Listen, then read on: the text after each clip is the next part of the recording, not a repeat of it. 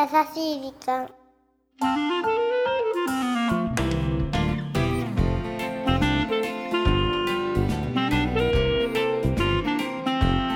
皆さんこんにちは。優しい時間パーソナリティのゆきです。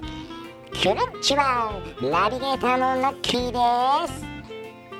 さあ先週からですね、この番組優しい旅ですねだね、はい、素敵なゲストシェフの川越達也さんに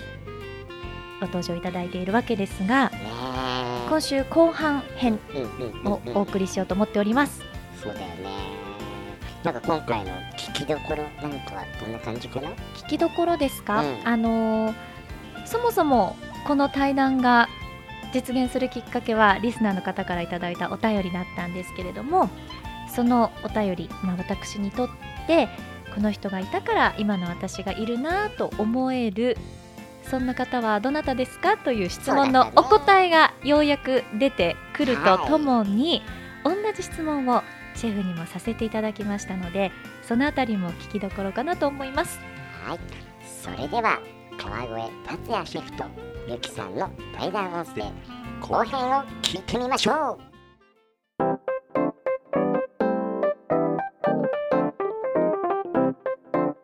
さあ今週も私の目の前には素敵なゲスト川越達也シェフにお越しいただいております。今週もよろしくお願いします。よろしくお願いします。改めまして今週も川越でございます改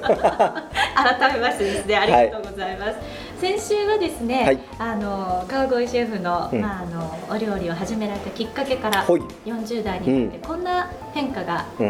んな考え方で待ったよなんていうお話までいろいろと伺ってきたんですけれども、肝心なですね、なぜこの番組に川越シェフに来ていただいたのか、そこの部分をまだ実は皆さんにお伝えできてなかったので。そっか、リスナーさんはご存知じゃないもんね。そうなんです。なので、今週はそのあたりから入ってまいりたいと思うんですけれども、実はですね、とあるリスナーの方からお便りをいただきまして、ゆきさん、私にとって、この人のおかげで今の自分がいるなと思うのはどんな方ですかという質問をいただいたんですね、で、その時に私の中でこうパッとやっぱ頭に浮かんだのが、今目の前にいらっしゃるシェフなわけですけどこれだけ言うと私お料理のお仕事してるわけでもないので、なんでって思われると思うので、ちょっとね、気になるよ。なんでですか。俺も改めて聞くの気になるわ恥ずかしいわ、でも本当にね、先週もお話ししたんですけど、6年ぐらい前に初めましてだったんですけど、そうですね、あれはとある、北陸の方の、ホテルさんでのお仕事が初めての出会いでしてね、ディナーショーでしたよ。そうだったんです、で、いろいろな大噂をね、ある話もない話も伺うとすっごく厳しい方だと、じゃなくてという話を伺ってて、相当言葉悪いですけど、私はビビってた。そうなんだね。すごい緊張していたんですけど、当時のことって覚えてらっしゃいます？覚えてますよ。覚えてらっしゃいますか？覚えてます。打ち合わせ終わった後に食事会があったよね。そうですそうです。夜あったもんね。覚えてる覚えてる。でものすごいね、周りの方がお酒を注いでくださってものすごい飲んだっていう飲んだね、記憶がありましたけど、美味しかった、それに至るまでに実は私、こんな話したことなかったと思うんですけど、話すっていう仕事をずっとこう、憧れてた時期があったんですね、なんですけれども、自分自身でちょっと挫折をしたような出来事があって、もう二度とこう人様の前で話すなんていう仕事をしようって思わなかったんです。初めて聞いた。そうなんです、それで、そんな20代の前半を過ごしてたんですけれども、それからちょっと私も海外に行ったりしていて、そんなことがきっかけでいろんなご縁でまたお話しするようなお仕事をちょこちょことやらせていただいて、東京に戻ってきたんですね、で、それで一番初めにいただいたこの大きなお仕事が川越シェフとステージでお話をするっていう仕事だった。そうなの？実はそうだから、人様の前で、私はこう偉そうに言うことじゃないですけど、プロですよみたいな顔をしてても、全然当時は違ったんです。知らんかった。そう、ごめんなさい。そう、いきなりどうも皆さんこんばんはゆきですみたいなあのテンションは何あれ。それはもうガッチガチでもうゴチゴチでした当時は。だから、本当はねごめんなさいね今だから言えることなんですけど。いやいやプロだった。いやいやそれでやっぱり、うん、もうそんなね仕事すらもう一生したくないと思ってた私が、うんうんうん、あこんなに有名な方のお仕事をさせていただけてでなおかついろいろと至らないこともあったのにそれからもうずっと何年間にもわたって全国津々浦々と行きましたでしょ。だから私にとっては本当に自分の自信を回復させてくださったのもシェフだったし、本当に今の自分があるのはシェフがいらっしゃったからだなっていうのはずっと実は思っていたんですけど、本当になんかただこんなきっかけがねたまたまリスナーさんからこうやっていただかなかったら、あえてお話しすることはなかっ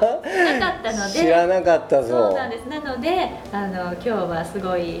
恥ずかしいわと思いながらもでもすごい感謝を何にもしてないのに俺。いやいやいやでもそうなんですよね。別にシェフは何かをしてくださったわけじゃなかったとしても、今考えてもきっと私の残りの人生があともう少しになってちょっと自分の人生を振り返った時にも私の中にはいつまでも必ずシェフはどっかのタイミングで出てくるそういう方です、はい、恐縮です。いやいやとんでもないなんでそんな私のすいません思い出話をしてしまったんですが、せっかくなので、はい、同じ質問をシェフにもさせていただけないかなと思うんですけど、はいシェフもいろんな方との出会いとか、はい、応援があって、うん、今のシェフがいらっしゃると思いますが、この方のおかげで、うん、今の僕自身がいるななんて思うその方いらっしゃいますか。はいもうね人生のターニングポイントには何人か、いらっしゃいますけど、やっぱり一番最初に本当に人生の分岐点に立った時がね、18歳19歳の時だったと思うんですよ、はい、大きな決断をしなきゃいけない時がね、うん、それは九州宮崎の高校を卒業して大阪の専門学校に入った時、その年に、出会った方なんですけど、今現在は奈良で大仏プリンっていう会社を経営してる店長さん、当時僕ら店長って言ってたんですけど、高岸さんって言うんですけど、奈良大仏プリン高岸さんなんですけど、その方がね当時大阪の天王寺でお好み焼き屋さんをやってたんですよ、店長さんとしてね。で半分オーナー部分もあったのかな、オーナーではあるだけども店長もやりながらみたいなとこだったのかな。でそのお好み焼き屋さんに僕がアルバイトの、面接に行ったんですよ。でそれこそ田舎から出てきて右も左もわからない状況ですよね。で飛び込みで入ったお好み焼き屋さんのその店長高木さんに面接をしていただいて、僕が今思えば恐ろしい質問なんですけど、すいません店長と、昨日今日宮崎から出てきてこういうのもねすごく失礼だって分かってるんですけども、僕はこれから1年間毎月12万稼がなきゃいけないんです、自分の学校の寮費、生活費もろもろ授業料12万必要なんです。なので何でもします、何でもやります、学校がないときは毎日出勤します、なのでアルバイトで使ってください、そして12万円毎月くださいっていう直談判をしたんですよ、すごい18区の時ですよね。すごいよね今思えばね。それは多分いろんなアルバイトの掛け持ちをするっていう発想もあったんだけども、学校から近いっていうのもあったのと、もう一本に集中してとにかくもう働くからバイト代くださいっていうね、時給も聞かなかったですよ、聞かずにとにかく12万欲しい、必要なんだ大阪で暮らしていく上で、だから何でもやるからくださいっていう交渉をして、その時にはみたいな顔されましたよ、ただ多分僕のその18歳19歳の僕のその熱意というか一生懸命なそのプレゼンにその店長が分かりました分かったっつって明日からおいでって言われて、で次の日から雇ってもらって、当然言った手前ほとんどお休みなしで働いたし、当時12万稼ぐって結構ですよ、学生が。だから授業が終わったらすぐ夕方からアルバイトのお好み焼き屋さんに行く、で終電まで働く、で土日は学校休みだから土日もバイトに行くっていう暮らしをしてたんですけど、ちゃんとお給料いただいて、バイト代いただいて、で結局お給料いただいたことがもちろんそのなんていうのかな、嬉しかったっていうことじゃなくて、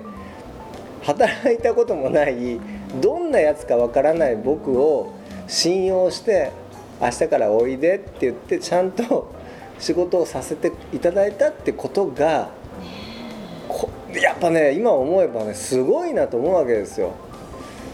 いくらね、近くの学校に通ってる生徒って身元が分かってたとしても、働いてもないやつにね12万をあげますっていう、まあ保証というかね、それを、まあ、組んでくれたわけでしょ。そうですよね。だからね、その店長のおかげで1年間生活もできたし、やっぱそうやってそういう人がいなかったらね、ちゃんと学校卒業できたかしらとか、確かに、自分の生活費ちゃんと捻出できたかしらってやっぱ思いますもんね。ね、なかなかこう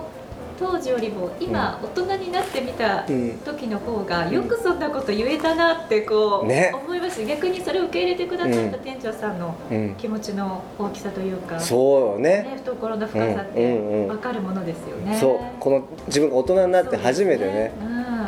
いややっぱりね、もっと多分いろんなまた違うターニングポイントでいろんな方いらっしゃると思うんですけど、やっぱりじゃあその川越シェフにお料理の道のその門戸を開いてくれたのはもしかしたらその方かもしれません、ね、そうね、いろいろだからね、大阪での暮らし方とかね、いろいろ教わりましたしね、やっぱり大阪も大都会ですからね、しかも天王寺なんて ね、そうですね、そこでねいろいろ本当にお世話になってね、でまあ僕が言うのも生意気ですけど偉そうですけど、やっぱりその店長さんは結果大成功されて、ほら今奈良のね、そうですね、最初おっしゃってましたね、そうもう有名なお土産屋さんですよ、大仏プリンって言ったらそこの社長ですからね、だからなんか不思議ですよね、今でも行き来は続いてるんですか、はい、交流はあります。だからその去年だったっけな、大きく奈良にねもうすごい施設を作ったんですよね、大仏プリンの本舗をね。で僕もちょっとふざけてシェフのコックコートを持って、もう黙ってそのオープンの日に奈良まで行って、で奈良からタクシーで、お店まで行って、お店の前でそのタクシーの中でコックコートに着替えてどこでもドアで来ましたみたいな顔して、いやさっきまで東京で仕事してたんですけど今日店長オープンでしょ、皿洗いに来ましたなんつってって言ったことがあります。なんか喜ばれたでしょ。びっくりしましたよね。でもきっとその社長さんも今のシェフのご活躍が嬉しいでしょうね。ね、よく喜んでくれてね。いやなんかすごい素敵なお話を伺って、最後にね、この番組が優しい時間という、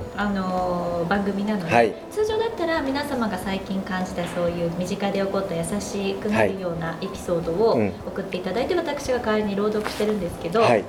なんか今のお話で良かったですね、もう今ので十分に優しい時間になりました。なんかあ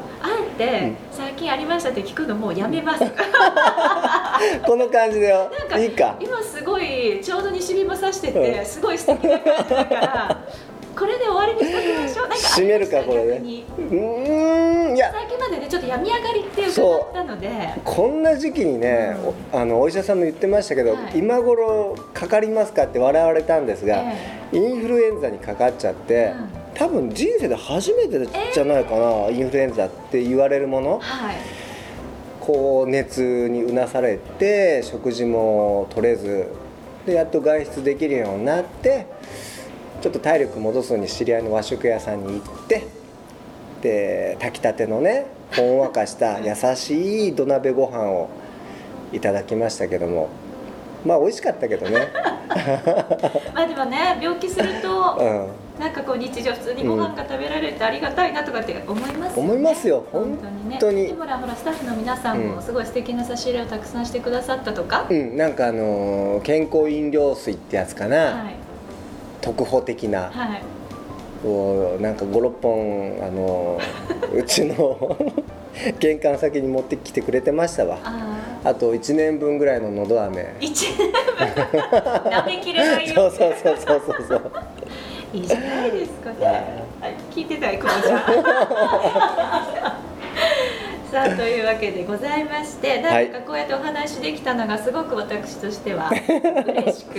いや恥ずかしいねこれね、嬉しかったです。そうですか、うん、こんな機会をね与えてくださったリスナーさんと番組には感謝ですけれども、うん、こちらこそ引き続きシェフさんともどうぞよろしくお願いします、はい、よろしくお願いします、はい、そして番組出ていただいてどうもありがとうございました。いやいやこちらこそありがとうございました。では川越シェフでした。またお会いしましょう。川越でございました。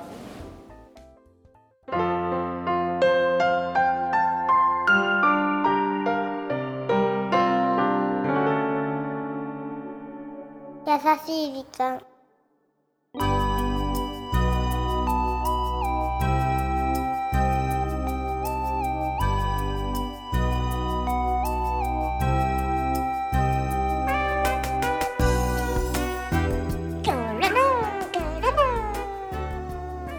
いや恥ずかしいですよね何が恥ずかしいの？率直にリスナーさんの質問にお答えしたことになったんですけど、うん、ご本人にもこんなことはお伝えしたことなかったので、川越シェフもびっくりしてたね。びっくりです。あの後ね、今日はありがとうございましたっていうこうお礼のメールのやり取りをさせていただいてたら、うん、ご本人からもすげー照れくさかったですというメールが届いてですね本当にこう向かい合ってそういうお話をしたことってなかったんですけど、うん、でもずっと常々折につけて私は思ってここまで来てましたので、うん、いい機会を与えていただいたなと思ってますね。本当改めて、うん、思ってた気持ちを、ね、シェフにちゃんと伝えられたっていうのは。でもねちゃんと聞いたら思ってたことの半分も話せてなかったですね。やっぱり私も恥ずかしくなっちゃってなんかでも原点っていうんですか、うん、やはりシェフは別に何にも特別なことしたつもりないよって、うん、おっしゃってたけれども、そうじゃないんだよね、うん、特別なことをしてくださったから私にとってすごいこう忘れられない人ではなくって、自分自身の、まあ、自信につながったり今っていうものを作ってくださったっていうその自然体の感覚っていうのがやはりだからこそこう忘れられないっていうのかな、うんうん、なので全くこう職業の分野は違いますけど、お話聞いてくださったら分かるようにとても考え方とかね生き方がすごく尊敬できる方なので、まあこれからも折につけ何かあった時にはきっとこの方のことを思い出すのかななんて思っております。はい、本当にシェフありがとうございました。ありがとうございました。さあそれではこんなところで川越シェフからのお知らせです。川越シェフはさまざまな企業さんとのコラボレーションされているんですけれども、その中の一つに法人様や団体様向けのお弁当やケータリングのデリバリーサービスをしていらっしゃいますゴチクルさん、こちらで川越シェフのオリジナル料理の数々がお弁当となってお楽しみいただけます。シェフの分野でもありますイタリアンとシェフの故郷宮崎を詰め込んだメニューが召し上がれるのはこのゴチクルさんだけだそうですよ。川越達也のワクワク12時と名付けられたこちらの特別企画、ランチタイムをワクワクした気持ちで楽しんでほしいというシェフの思いが詰まったお弁当、ぜひ味わってみてください。そしてパステルさんともコラボ企画をなさっていまして、今回が第3弾だそうです。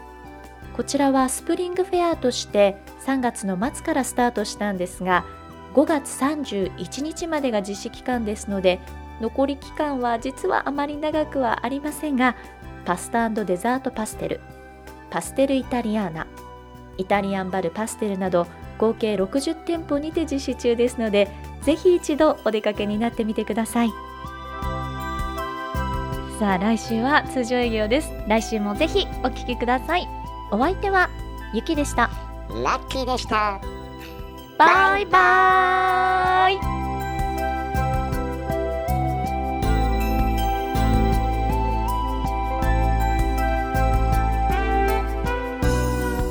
この番組はハッピーを形にする会社ザカンパニーの提供でお送りしました。